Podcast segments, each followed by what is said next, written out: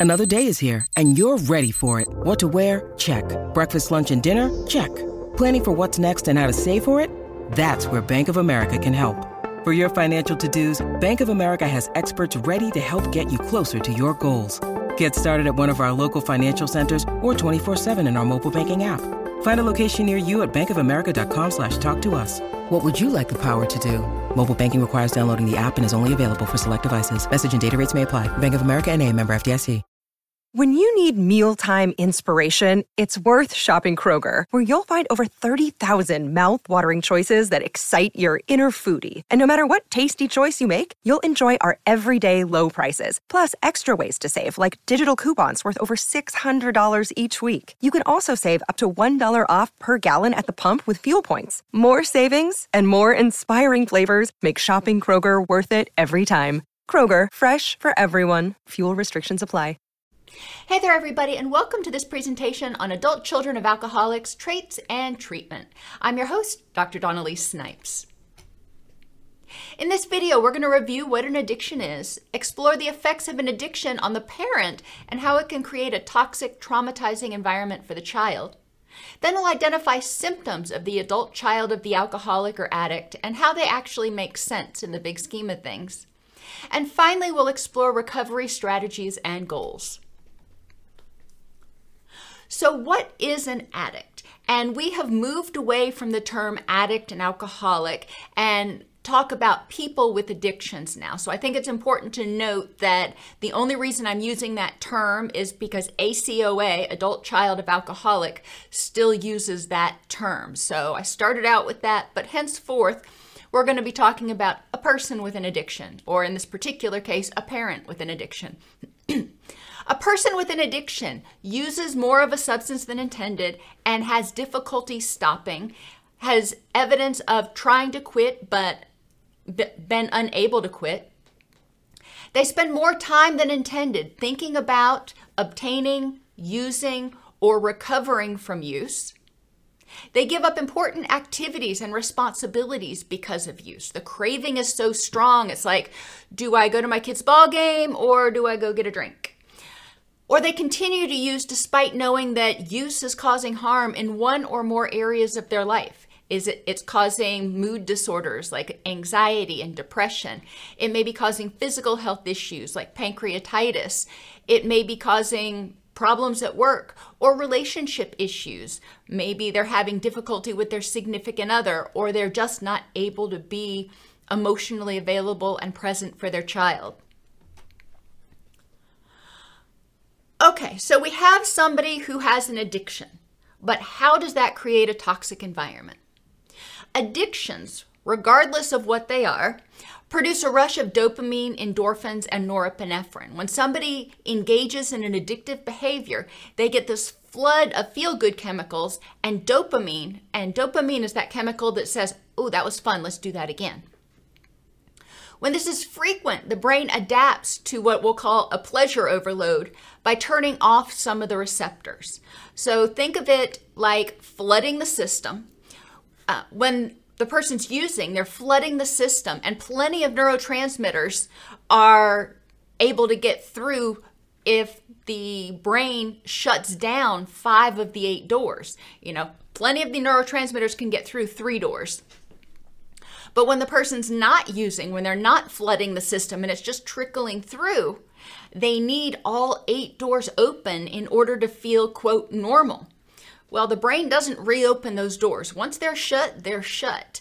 So the person starts to feel depressed, anxious. They start craving that substance again. They start craving that addictive behavior because they need to flood the system now even to get enough neurotransmitters through to feel normal.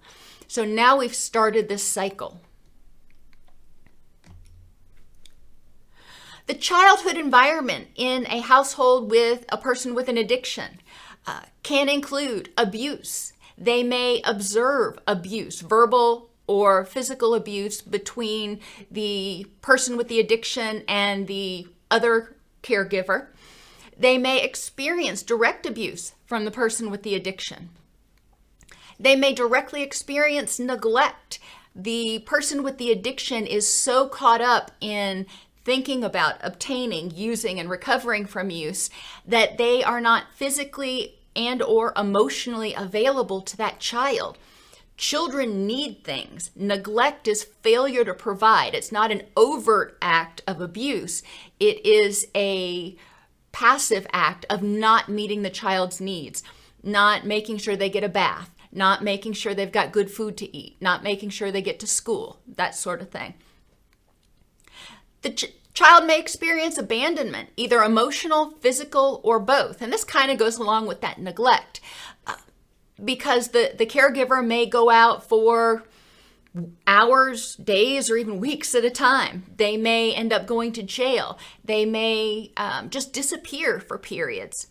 Or even if they are there, they may be, as I mentioned, emotionally unavailable. In an, a household where there is a person with an active addiction, it is chaotic. When they are using, they tend to be calm or steady state or maybe even happy a lot of the times. Um, now, there is one exception. There may be the quote, angry person who abuses alcohol. But it's important to recognize that when they're not using, they're a totally different presentation. They may be anxious, angry, depressed. So there is a lot of chaos, and the child doesn't understand why. The child doesn't understand why one day caregiver is going to is present and the next day they're not. There's also chaos because if caregiver is unable to do their caregiving duties, then the child has to step up. And that's very chaotic when those boundaries switch and the child has to become the parent. And there's often a family member with a mental illness. Generally, addiction and mental illness go hand in hand. So when that person is not using, they may still be struggling with symptoms of a mental illness, whether it's depression, anxiety, bipolar, prolonged grief, PTSD, you know, the list goes on. So it's important to recognize that this household is steeped in emotional dysregulation. It's steeped in uh, chaos. The more diagnoses the parent has, the worse the prognosis for the child. Adult children of addicts and alcoholics, ACOAs, form a very diverse group based on their personal characteristics and largely on their external environment. There's the child, for example, who grows up in a household where the person with the addiction is very passive and uses and sleeps a lot and is just not present. They're physically there, their body's there, but they're checked out. And then there's the child that grows up in the household where the caregiver is angry and agitated, uh, even when they're using. And then there's everything in between. So the way the child learns how to stay safe, the way the behaviors the child develops are in direct response to the toxic environment. What can I do to try to survive this? And that's all they're trying to do is survive. They're not thinking about thriving. They're thinking, how can I make it until tomorrow? Since the adverse experiences for most adult children happen early in childhood and are ongoing, they develop what we commonly now call complex PTSD or CPTSD. And I think it's really important to recognize that it is a diverse group and there are there's a whole lot of diversity of symptoms. We can't say that every adult child of an alcoholic is going to have this set of symptoms. It's very diverse, but it does represent a way of responding and trying to survive trauma. However, when that child grows up in that situation, they never feel safe. So the world, the whole world, starts to feel very dangerous and toxic. They don't have a secure attachment to help them feel safe and empowered and develop emotional intelligence and interpersonal skills. Remember, emotional intelligence is the ability to identify emotions, to modulate their own emotions, to identify emotions in others and to respond appropriately to emotions in others. And children who don't have a primary caregiver often don't develop these skills. It's not something you just naturally come by.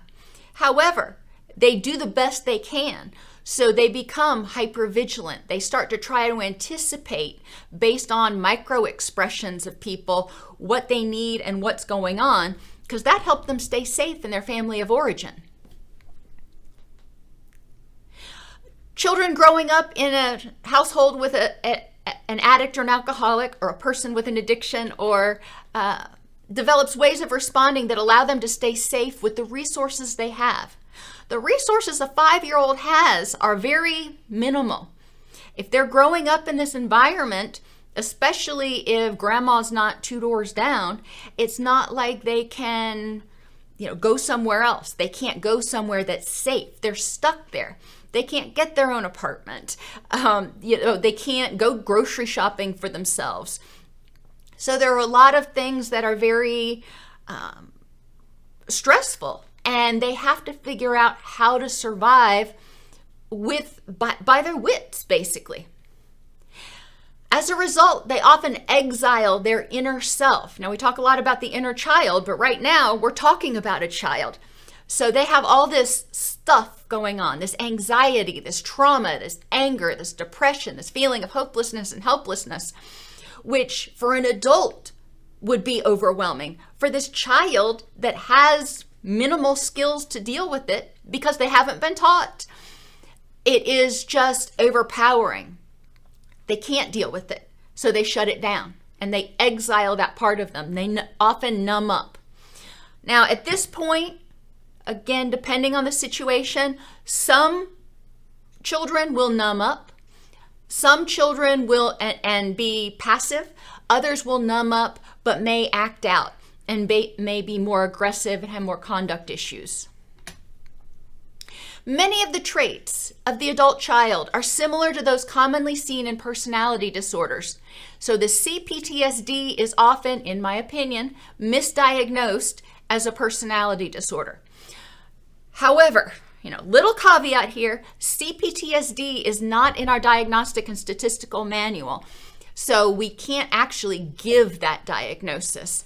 However, I think there are alternate trauma related diagnoses that might be appropriate as opposed to a personality disorder in a lot of cases. But let's look at some of these behaviors that are common in adult children and see how they make sense. So, the characteristics of avoidant personality disorder, and I really don't like that term, they fear criticism or rejection. Well, growing up in a family where there is someone with an, a, an addiction, they may have constantly feared abandonment. They may have wanted to be loved and they couldn't get that approval from their caregivers. They couldn't get somebody to say, hey, you're worthwhile. So they have a very fragile self esteem and they, they're terrified of criticism or rejection. They may have also grown up in an environment where if they did something wrong, they were going to be vulnerable to abuse, which makes them fear criticism and rejection because it's like, oh my gosh, um, if this happens, there's going to be pain involved. They need certainty of being liked before getting involved in relationships. Well, their primary caregiver the, let them down. Their primary caregiver didn't like them, didn't connect with them, was not securely attached with them. So, yeah, it's terrifying to get into another relationship where you might, you know, put your heart out there and get it all stomped on. A lack of intimacy. Now, remember, intimacy is not just sexual. Intimacy means being comfortable letting people close to you physically, you know, hugs, hand holding, but also emotionally and cognitively, feeling like you can confide in them, your feelings and your thoughts.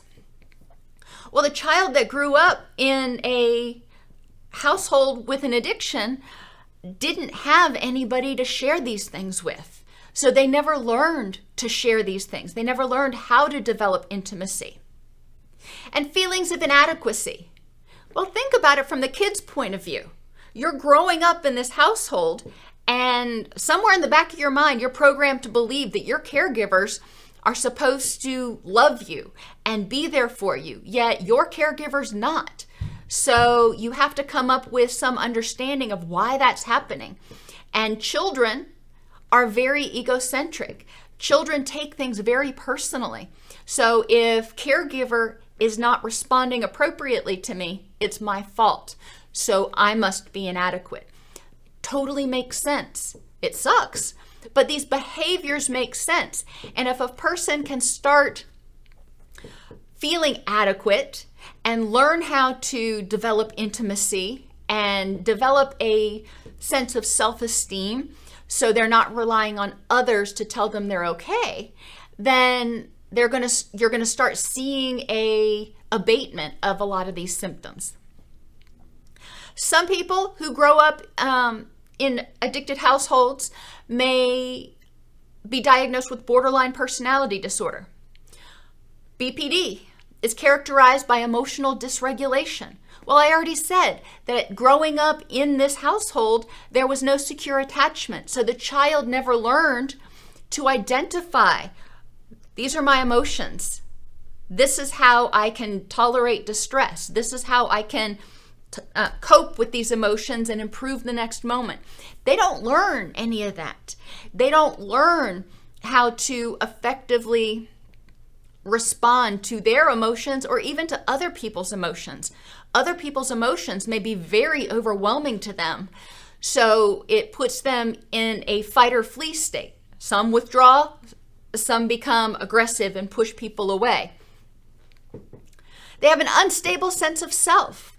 And this is similar to avoidant personality. This unstable sense of self comes from constantly being a chameleon, trying to be whatever the child thought would that their caregiver wanted in order to love them. Okay, you want me to be purple with blue spots? If that'll make you love me, I'll be purple with blue spots. You want me to do this and that'll make you love me? Okay, I'll try doing that. Unfortunately, the caregiver was just randomly responding when they were sober or um, marginally attentive. So there wasn't any regular reinforcement of any particular set of characteristics. So the person just kept trying to shoot in the dark to figure out is there something I can do that will get me consistent approval? And the answer was generally no. They alternate between extremes of love and hate. Remember, borderline, the best example or um, image, metaphor I can use for borderline is walking a tightrope. They are constantly walking this tightrope between safe and danger, between love and hate. And growing up in an addicted household, the caregiver was often either sober and, you know, depressed or angry, or they were under the influence. So they were either either way they were kind of not safe. But sometimes every once in a while that love would come out and there would be a glimmer of it and the person would latch onto that going, "Okay, I love this feeling." But then they started to become hyper vigilant, hyper aware of when the bottom was falling out. And instead of understanding where it was coming from, they would just push it away. Okay, fine. We're going to go back there. Fine, I hate you. So they're love or hate. Constant fear of abandonment, which makes sense because even if they weren't being physically abandoned, the caregiver was rarely consistently there for the person. Feelings of emptiness and needing to seek approval are very common in borderline because they were never given approval and loved for who they were they were rarely consistently given approval for anything. So they spent most of their formative years just desperately scrambling, fawning, trying to figure out what is it that I can do that will make you love me. Some people kind of go to the opposite end of the spectrum and they may end up developing narcissistic behaviors. needing to be the center of attention. If they grew up in a household in which that was rewarded, the only time their caregiver would actually come out of their stupor was if they were, you know, the center of attention for something, then they may still feel a need to be the center of attention to be safe. Uh, otherwise, being the center of attention may have been a coping skill they learned because they weren't getting any sort of attention or feedback at home. So, being the center of attention at school or somewhere else provided them that sense of connection and safety. Critical of others. They were probably uh, exposed to situations in which the uh, person with the addiction was very critical of them. A lot of times, when people are detoxing, especially, they may be very irritable and very angry. So they tend to be set off more easily and tend to be more critical. So the child in this environment may have picked that up as a appropriate way to respond that we're supposed to be critical of others. That's how I was raised, that's how everybody should be raised. They may have a sense of entitlement. Some people who grow up in addicted households feel like they deserve special treatment because of the trauma they went through. So they express to others that they are entitled to this treatment. They may exaggerate their tr- ex- achievements to others, which again goes with needing to be the center of attention. If the adult child feels unworthy of love for who they are, they may need feel they need to exaggerate their achievements in order to be the center of attention, in order to feel like they deserve to exist. They may have an unwillingness to recognize, that, recognize the needs of others. Think about growing up in that household where the caregivers were emotionally chaotic, were physically sporadically there, and the child was just completely overwhelmed. They couldn't even deal with their own feelings, let alone the feelings of anybody else. Well, they still have that exiled child inside of them who is still completely overwhelmed. So, as an adult, it may just be too overwhelming to recognize or empathize with the needs of others. Other explanation is they grew up feeling like, well, nobody ever cared about my needs. Why should I care about yours?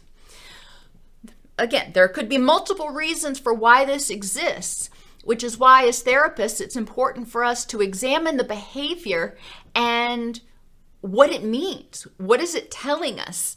Uh, what is it communicating? And narcissists also tend to have a need, going along with the center of attention, to show off. They need to be haughty, they need to brag, they need to try to paint this picture that everything is fine and everything is grand and they're the best thing since sliced bread. The antisocial angry subset, we will say, may have a disregard for the rights of others. Well, if their rights were never taken into consideration, they may have developed this um, killer be killed attitude, if you will. Not saying that anybody kills, but saying that they have to watch out for themselves. So they may not respect the rights of others because their rights were never respected. They may be impulsive because when they're exposed to all that trauma, all that stress, their HPA axis, their stress response system, becomes dysregulated. And they may go from flat to furious. You know, they go along, they're they're not bothering anybody, but if somebody triggers them, it's not just a little irritation. It's going to be, you know, explosive. They tend to be irresponsible in what they do. They do what they want when they wanted to do it. Now, again, think about the child that grew up in an environment that had virtually no structure virtually no caregiving, where they got to do what they wanted to do when they wanted to do it. They carry that into adulthood because they didn't learn how to prioritize, to goal set, to delay gratification. And they may lack remorse. Similar to the narcissist, They may not feel bad for what they did because they feel entitled, or they may not feel bad for what they did because other people did it to them. So, you know, what goes around comes around. There could be a lot of explanations for this, but we need to understand how the behavior in the present, what it's communicating, and how it relates to the past. How did how did this develop as a result of trauma and and or abandonment in the child's past? And then dependent personality. The person who has dependent personality fears abandonment. We've already covered that one. They're hypersensitive to criticism. We've already covered that in several of the other um, personality disorder characteristics. And I think it's important to recognize that hypersensitivity to criticism almost always goes along with fear of abandonment. Pessimism and low self confidence. The person who is dependent often feels very hopeless and helpless and powerless. So they depend on others. And the person growing up in the addicted household may not have had anyone to depend on. So when they as they got older, they started trying to find somebody to latch onto, somebody that would keep them safe. Other characteristics that aren't explicitly covered so much in personality disorders being frightened by angry people and personal criticism. We've talked before about trauma and flashbacks. If the child was exposed to very angry people in their addicted household, then when people get angry now, they are flashing back to their childhood. That's triggering their inner child. That's triggering those schema that say, oh, when people get angry, crap's getting ready to hit the fan. Totally makes sense that they would be frightened by it. It's important for them to recognize it though and be able to say, okay, with this person in this context at this time, am I in danger? Recognizing that everybody gets angry. Anger is part of the fight or flight response. Anger is a normal emotion. Everybody gets angry. Not everybody acts out. So it's important for them to be able to learn how to identify and cope with anger, not only in themselves, but in other people, so they don't feel terrified, so they can recognize when they're safe versus when they're not safe. They often marry people who are broken to prevent abandonment. They marry people who they pity, who are projects, who need in order to in order to be needed. So they don't fear abandonment. It's like, well, you need me, so you can't leave me. They may judge themselves harshly and have a very low self esteem. They were probably judged harshly as children. And if they weren't, they may not have been judged at all. Their caregiver may have been so disconnected that they couldn't get approval, but they also didn't get disapproval. So they in turn interpreted that as I'm not even worthy of judgment. You know, they don't even care enough to recognize whether I'm here or not. So that really impacts the child's self esteem and their self worth if they can't get their biological care or their caregivers to pay attention to them. Adult children often feel guilty when they stand up for themselves instead of giving in to others. Trademark of the addicted household don't talk, don't trust, don't feel. When people stand up for themselves in the addicted household, it turns on the blame game. Well, I wouldn't have to do this if you didn't. I wouldn't have to do this if you didn't. How else do you expect me to cope? And so the person with the addiction often turns up that guilt meter and makes the child feel very guilty for wanting even the most basic things like groceries. There's a negative, pessimistic cognitive style. Well, duh you grow up in environments that are chaotic and not meeting your basic needs, they're neglectful. You're going to see the world as dangerous. It's hard to see the butterflies and the puppy dogs and whatever else makes kids happy when They're trying on a day to day basis, on an hour to hour basis, just to survive. They don't know from moment to moment if they're going to walk out of their bedroom and their caregiver is going to be happy or in a rage, is going to be passed out or is going to be conscious.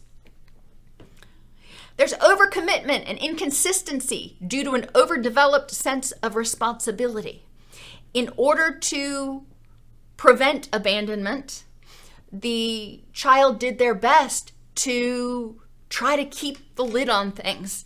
And I've worked with a lot of adult children who reflect on having to tuck their, their caregiver in when they were eight, nine years old because their caregiver would pass out drunk or pass out stoned. And they had to take on these adult responsibilities long before they were cognitively, physically, or emotionally able to do so. So they did their best, but they fell short. I mean, let, let's face it, an eight year old can only do so much. And so as adults, they still try to caretake for everybody because that's what they learned. If you don't care, if you don't do the caretaking, ain't nobody going to do it. So they carried that into adulthood, but they didn't along the way have a mentor to help them develop the skills and tools necessary to effectively manage their time and be consistent.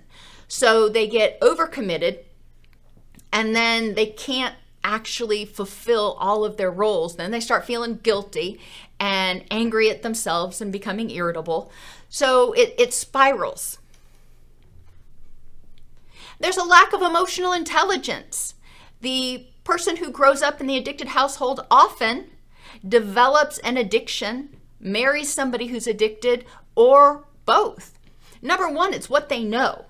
So even though it is dysfunctional, sometimes dysfunction is less scary than the unknown. Additionally, a lot of people who grow up in this household, it is so emotionally painful that they end up very quickly trying to find a way to numb that pain, to just make it stop for a few minutes. So they develop substance use issues very early on in life. They deny feelings and lost the ability to feel or express feelings because it hurts so much. Remember, I said the child needs a caregiver, needs that secure attachment to learn how to identify oh, this is anger. This is why I have anger. This is how to tolerate the distress and de escalate. And this is how to cope with the situation. That all comes from interacting with a caregiver. They didn't have somebody to show them that. So these feelings just felt like tidal waves that would come over and, and try to drown them. So eventually they just kind of shut down those feelings. And I call it alexithymic denial. So inability to feel feelings because you're denying they even exist. Emotional dysregulation. Well, we recognize that these caregivers who have addictions probably have emotion regulation problems themselves. So even when they are sober, they are probably not good teachers of emotional intelligence. So we have emotional dysregulation being modeled, which contributes to the chaos. We have a child who never developed the skills. And so as a result, emotions feel overwhelming. And when they do break through, when they can't be completely locked down, the child feels overwhelmed. All of this feeling overwhelmed and feeling unsafe and disempowered keeps the threat response system or the HPA axis turned on. And we know that when that stays turned on for too long, it starts getting out of sync and contributes to emotional dysregulation. It contributes to flat to furious. They tend to be impulsive and reactive instead of proactive. Well, if you're not mindful, if you're not able to identify feelings, tolerate the distress, and then figure out how to cope with them, then you may, as soon as you start feeling this feeling, you don't know what it is, but you want it to go away, dadgummit. And so the person may still have some tools that they developed early on, impulsive tools, that help them in some way try to deal with these feelings. Or you know, impulsivity can also go with anger. When something happens that makes them feel threatened or reminds them of the past when they felt threatened, it may trigger an anger episode, an impul- impulsive anger episode. And they have also found that people who are adult children have what we call high reward sensitivity, which totally makes sense. Reward sensitivity or high reward sensitivity is when people, any reward they get, just is amazing to them.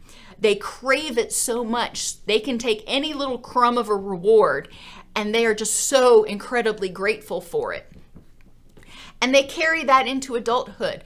So, and you can understand growing up in that addicted household, they didn't get rewards very often. They very rarely even got attention. So, when they got any little bit of attention or any little bit of reward, they just they treasured it and they they feasted upon it and they crave it again after that, but it was so hard to come by. So, as adults, they are very motivated by reward and they are very sensitive to when they are getting rewards. Adult children of alcoholics did the best they could do to survive as children. Their behaviors, coping skills, and personalities were shaped by chaos and trauma. As adults, their inner child is often still exiled and terrified, leading to compensatory behaviors. They need to do what they've always done because it's a known and it's controllable. Or they may try to repeat the situation and get into a relationship with somebody who has an addiction so they can do it right this time. They can fix them this time. Or they may completely change the script and evidence some narcissistic behaviors, for example, so nobody can hurt them anymore. Recovery requires connecting with that traumatized inner child and helping them feel safe. That means consistently recognizing the adult the feelings of that inner child and behaviors that the inner child is trying to use to protect themselves. So even as adults, that inner child is coming out. And we want to recognize when as adults we act immaturely or impulsively, so to speak we want to look and say, is that that inner child coming out? Is that how I would have reacted back then? Is that what I learned? And then responding to the inner child by identifying the feeling, why you're feeling that way, reassuring the inner child or reassuring yourself that you're safe, and helping them, the inner child, de escalate. And I know that sounds sort of esoteric, but it's important to recognize whether you believe there's an inner child or it's just a part of yourself. There is a part of yourself that needs to be learn how to de-escalate, that needs to feel safe. There is a part of you that is formed by all of those memories, those traumatic memories from your childhood, that is kind of locked away in Pandora's box or the inner child or whatever you want to call it. And all of that stuff needs to be dealt with.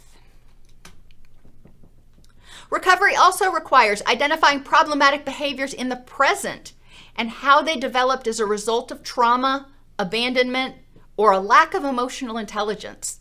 Sometimes you may have developed coping strategies just because you didn't know how to identify or deal with these powerful emotions. So you developed strategies that worked to help you survive, but they may not be the healthiest strategies in the world. So, learning to identify your feelings and develop emotional intelligence will help you develop alternate skills. Identifying alternate ways you want to respond in situations. Um, if you recognize that one of your problematic behaviors, for example, is uh, running, as soon as you start to feel close to somebody, you just ghost them. Well, why do you do that? You know, how might that have developed as a result of your past? How do you want to respond? And what fears do you have that are pre- preventing you from responding in the way you want to respond? Now, obviously, there's a lot to do to unpack all of that. but it's important to not only identify how you want to respond and how to do that, but also why you fear it, what's blocking you from moving in that direction. I hope that gives you some tools to better understand some of the behaviors of adult children of alcoholics and I look forward to seeing you in the live Q&A in just a few minutes.